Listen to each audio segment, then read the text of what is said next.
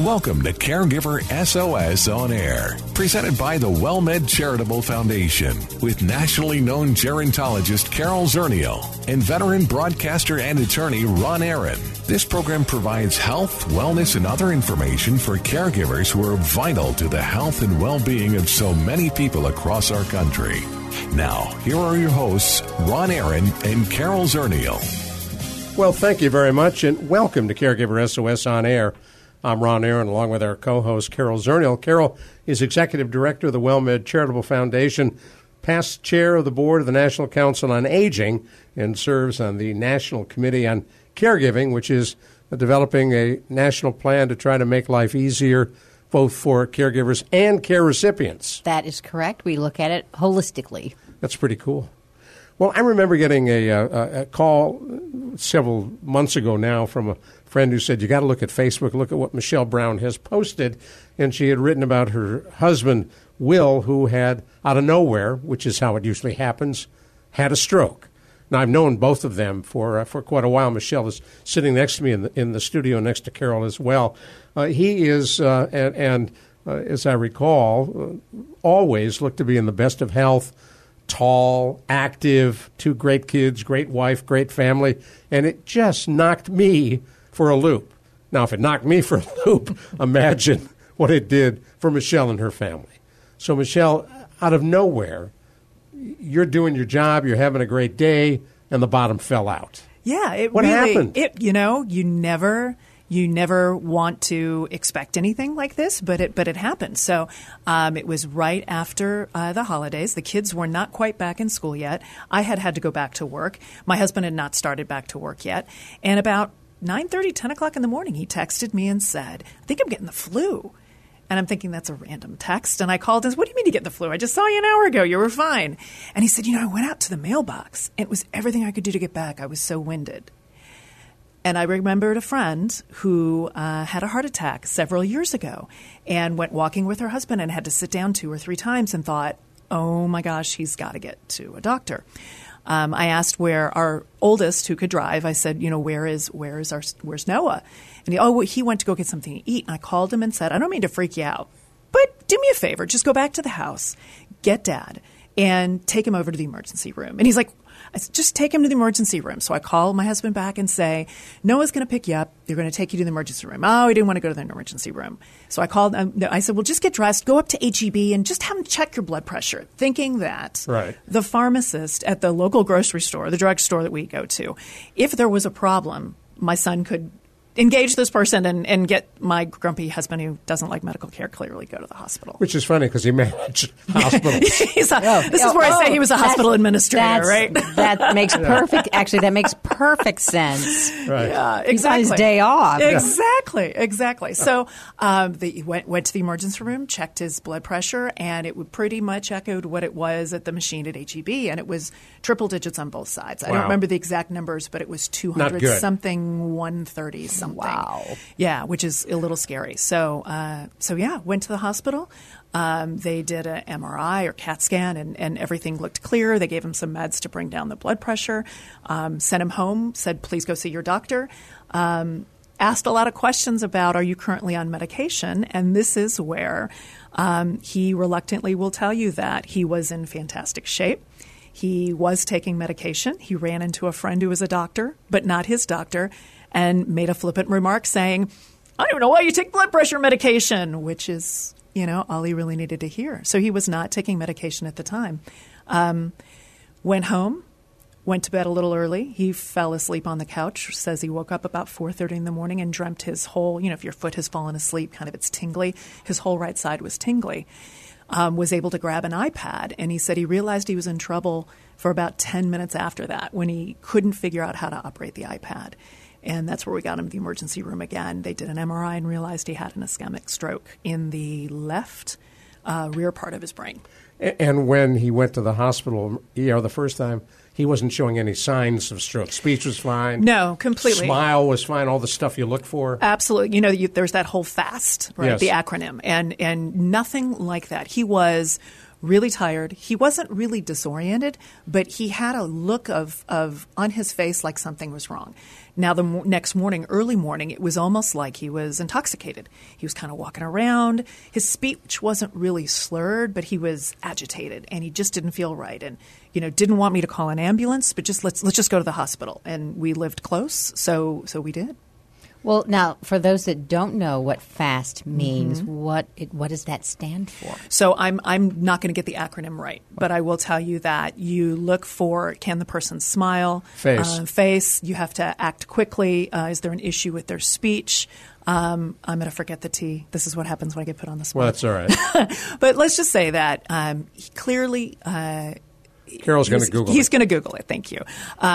It was one of those situations where my husband doesn't get sick that often, and you just knew something was wrong. And the fact that, since he doesn't get sick and is not really a fan of doctors, irony, but that he was ready to go, I think was telling.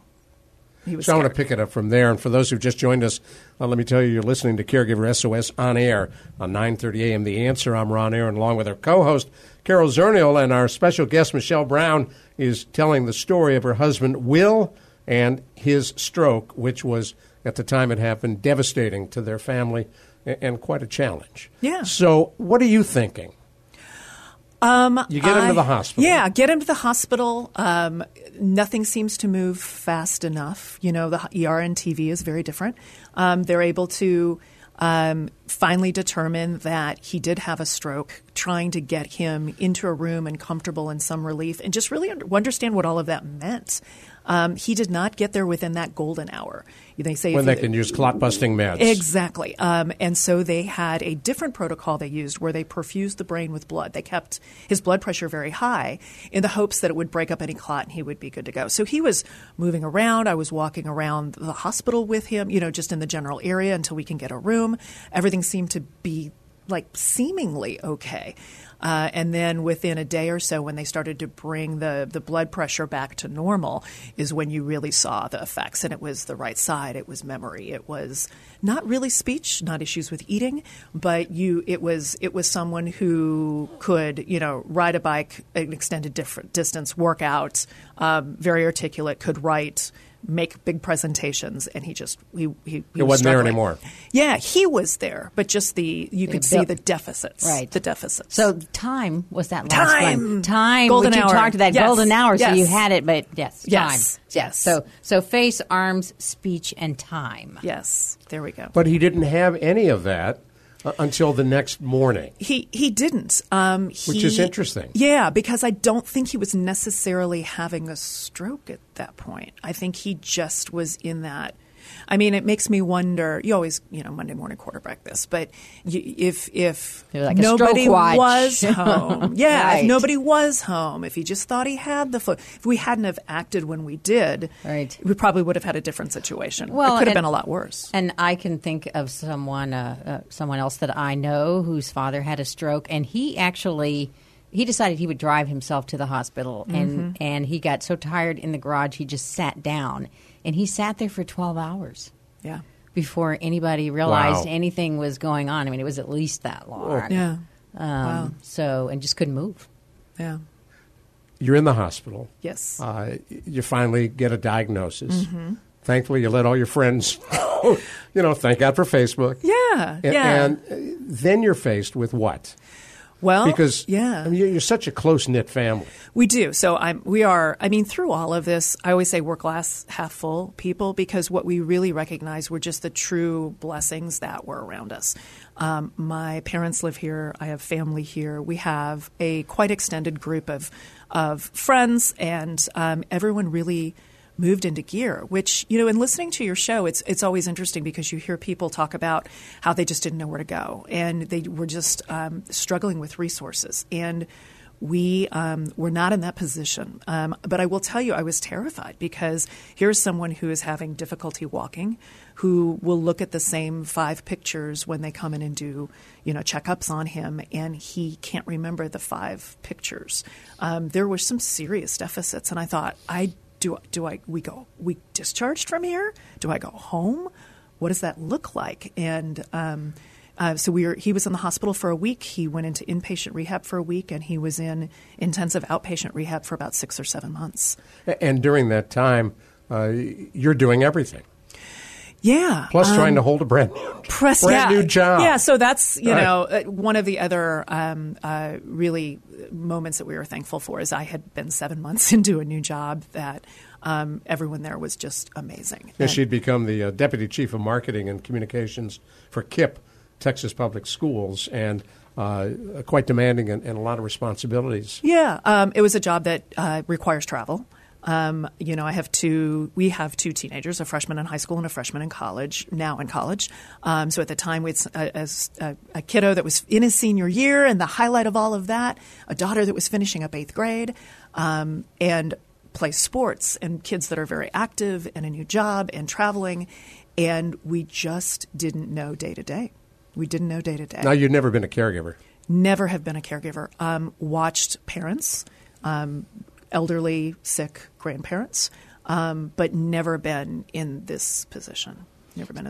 So since then, have you met other families? Because stroke is not limited to a specific age. People may think it only happens in older people. I know someone who was 26 that had a stroke. Yeah. Have you met other families and kind of, and a support group. Yeah, and a support group, or especially for a younger person having a stroke. So here's the interesting thing. No. Okay. No. People in their late 40s, early 50s are the highest. I'm going to get that thing wrong. They're the highest incidence of stroke. But a lot of the resources in our city are focused at older persons. Mm-hmm. So when you look at having teenagers and a full-time job and a job that requires travel and are newly in this position, support groups at Wednesday at 10 o'clock in the morning don't really work. And you were in a situation where Will could not drive. Couldn't care for himself at that point, really. Once he was discharged from the hospital and from inpatient care. After 7 months, right? He could, but then it's also, here's someone, there's residual effects. He has challenges reading. There were some short-term memory challenges. Is that someone that you want to be by themselves at home all day? That's not fun for him either. So it was helping to make sure that he wasn't put in a house and forgotten. Right, and that he was getting back to life as he can. So so I was really surprised that the lack of support groups, or the outreach that we did, and the lack of response. Interesting. So that's, and I'm sure there are other caregivers who are listening that may be thinking the same thing. Resources can be geared towards one group or another, and if you're not in that target market, then, you feel like, what about me? We're going to pick this journey up in just a minute. You're listening to Caregiver SOS On Air. I'm Ron Aaron, along with our co-host, Carol Zernial, and our very special guest, Michelle Brown, talking about her family and her husband, Will's stroke. We are excited to bring you the all-new WellMed Radio. Our goal is to help make listeners healthier by focusing on health and wellness for adults everywhere. The new WellMed Radio features Dr. Joshua Beck, an outstanding family physician, and attorney and veteran broadcaster Ron Aaron. Ooh, that's me. Each week we will focus on health prevention and wellness that's critical to the quality of life. WellMed Radio, Saturday mornings at 7, Sunday evenings at 5 p.m. on 9:30 a.m. The Answer. Well, we thank you for being with us on Caregiver SOS On Air. I'm Ron Aaron, along with our co-host, Carol Zernial, and we were talking with Michelle Brown, a longtime friend of mine and my wife's, whose husband, out of the blue, which is how it happens, had a stroke. Will Brown, seemed to be on the outside, the epitome of health. And I had a similar conversation, and I think I mentioned to you at the time, you need to talk to Tim Dirk, the former Spurs Coyote, because I remember interviewing him, the same thing. That was a guy in amazing shape who denied what were the little mini strokes he kept having, and ended up with a very serious stroke. And like Will, has come back, still has a few deficits, but he's doing quite well. In your case, all those months in serious rehab How were you dealing with that, and how did you emotionally watch as your husband dealt with things that you thought you'd never have to face? You know, I think we really leaned into a lot of the folks who were the experts and the different people in the facility that were doing the rehab, which was super helpful. The mantra we had was clearly we're not the first people to go through this. So what are the other questions that people are asking that we're not asking? You know, what are the things we should be thinking about? And that was super helpful. You know, early on it was really great because he was working so hard and he was making great strides. So you're seeing lots of progress and moving. And then slowly but surely, as you get towards the end of that rehab period where you're not making as great strides, that's frankly when kind of the new normal starts to hit, because I think you're just really optimistic that, well, this is going to come back and, you know, he looks great and things like that. And he does. And there's a lot that did come back. But the hardest part has been, you know, post-rehab, when you start to realize, well, it's coming up to be a year, what changes? And no one has the specific time clock. So we've heard people 2 years out and a year out, but now it's kind of the wait and see and see what's next. And while you bring a lot of money to the family, he was bringing money into the family as well. Had just started his own consulting business. Yeah. And this had to put a little twist in that effort. Yes. And so he had been doing that he was just celebrating a year. He had just wrapped up some work with clients. It was the holidays, and it was in that, you know, new business prospect right. period. So, I mean, that has been tough. We leaned into the big thing is, you know, getting him to rehab in the morning, and who's going to pick him up at 3 or 3:30 in the afternoon. And my folks who are both retired were fantastic in doing that, but that meant leaning into them, and suddenly that was their schedule every day, or making arrangements to not travel for business. For you. Yeah. And I mean, that was hard. And then just making sure that he had what he needed every day. There was different things that he had to have as part of this rehab process. And just the rationalization and having it all settle in that everything has changed. And some of the deficits continue. Yeah. You know, it's been amazing. He can write, and always has been able to write. When it comes to getting text messages, he will write them down or fingerspell them or copy them, and then he's able to read them. But it's hard to read off of a computer screen. Oh. Sometimes he's able to comprehend the message. If it's a really long message, it gets to be challenging. Short-term memory is significantly better, but still can be a challenge. Fatigue is still a challenge. He right now is volunteering 3 or 4 days a week at the Animal Defense League, which is a no-kill shelter in town. I used to run it. You used to run it, I know. And he is making it a point to get to the gym every day. And I think he's wowing the people at the Y, because they saw, you know, what he was coming in and how one of his therapists came with him to help him, like, start and get into a routine and everything, mm-hmm. and what that looks like. So I think it's hard for him because he doesn't look like he had a stroke. So he's very self-conscious when he has to carry on a conversation or someone who maybe doesn't know, and he's, you know, it's always you want to keep it so maybe people don't know, because then it's a challenge, right? Yeah. So, well, Carol, that's the first one that we've heard on this show about someone who's had some kind of deficit, stroke, whatever, and people don't know that, and you're not sure you want them to know. And right. Yet in a conversation, it's sometimes with memory deficits can be difficult. Or he has a slight vision issue on his right side. So if someone reaches out their hand to shake your hand and you don't see it, right. It looks like socially, it looks like you're being rude. Wow. Right. So it's compensating for a lot of that, and that's a lot of pressure. Remember. Right. Yeah, a lot to remember. Does his mood change where maybe sometimes he'll say, you know, I had a stroke in the past year and this happened? I mean, does he sometimes explain, or does he really prefer, you know, to do as much as he can, because people do make assumptions. You say the word stroke, and automatically people put you in a box. This must be your ability. Yeah, it's funny. Sometimes people speak louder and clearer, which is always fun. Yeah, the answer is people who are incredibly well intended, but just don't know. yeah. So you know, he's really good about explaining. But I think it also it's a lot. Well, it is, and it's a lot. You know, I think that you bring up a good point for both of you. Just that internal, you know, mechanism of your own not ego in a bad way, but self-esteem. No. But yeah. I mean, but it's an adjustment, because you may, you probably have moments where you realize, oh, he can do that. You forget. And because mm-hmm. you do forget. Mm-hmm. And he may have moments that he didn't know he couldn't do that. And you're just kind of caught off guard by your new normal. No, completely. And that happens frequently. And you've mentioned your children, Noah and Macy, mm-hmm. who, again, Noah is a counselor at the JCC summer camp where our kids go. And they, big, redhead, tall, good-looking, funny. They love Noah. He is a Pied Piper of kids. And then fabulous. Macy, who's a counselor in training there, who's about 7 foot out.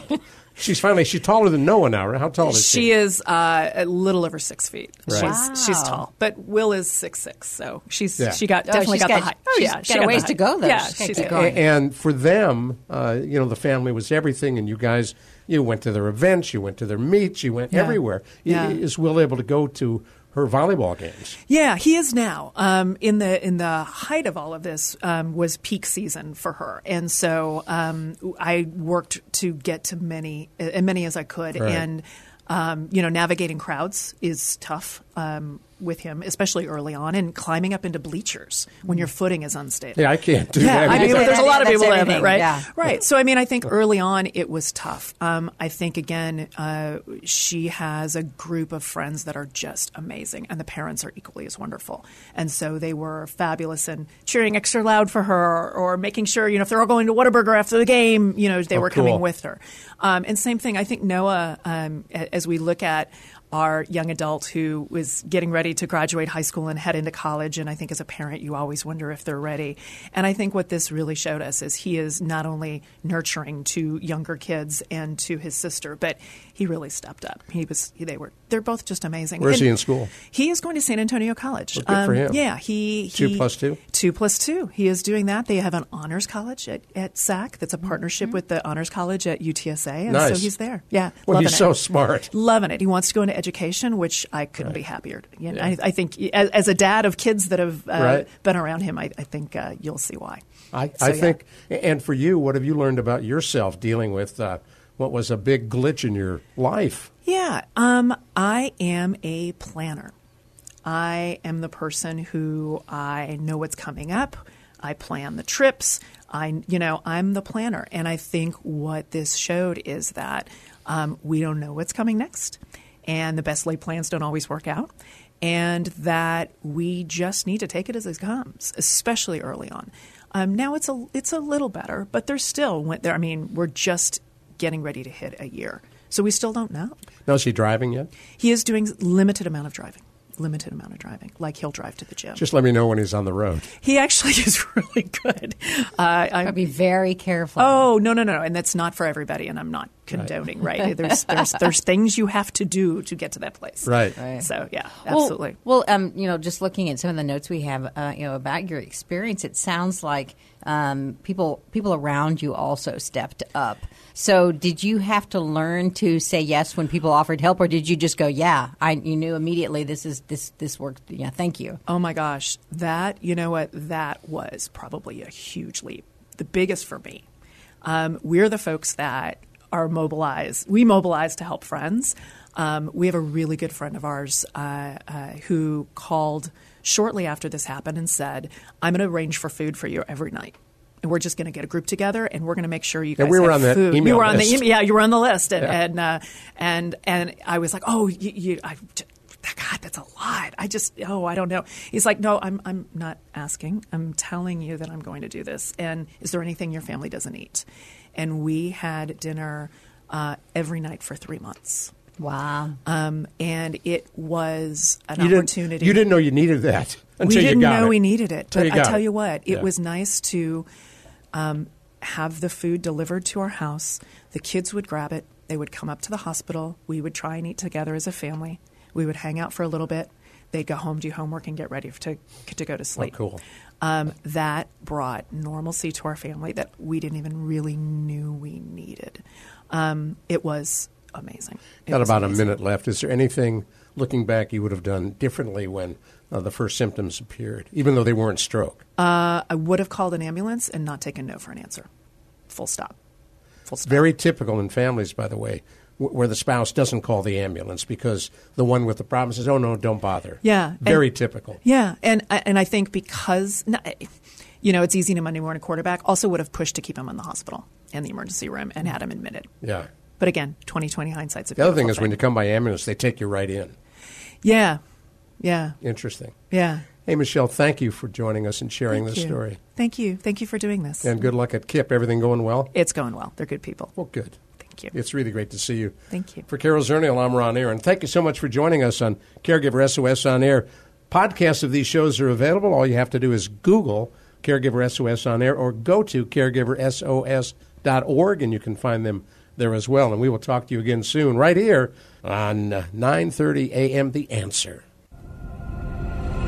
You've been listening to Caregiver SOS On Air, an exclusive presentation of the WellMed Charitable Foundation. We welcome emails with suggestions and comments on this program at radio@wellmed.net. Join co-hosts Carol Zernial and Ron Aaron next week for more on caregiving, improving the health and well-being of caregivers and their care recipients everywhere. For more on caregiving and podcasts of our programs, visit CaregiverSOS.org.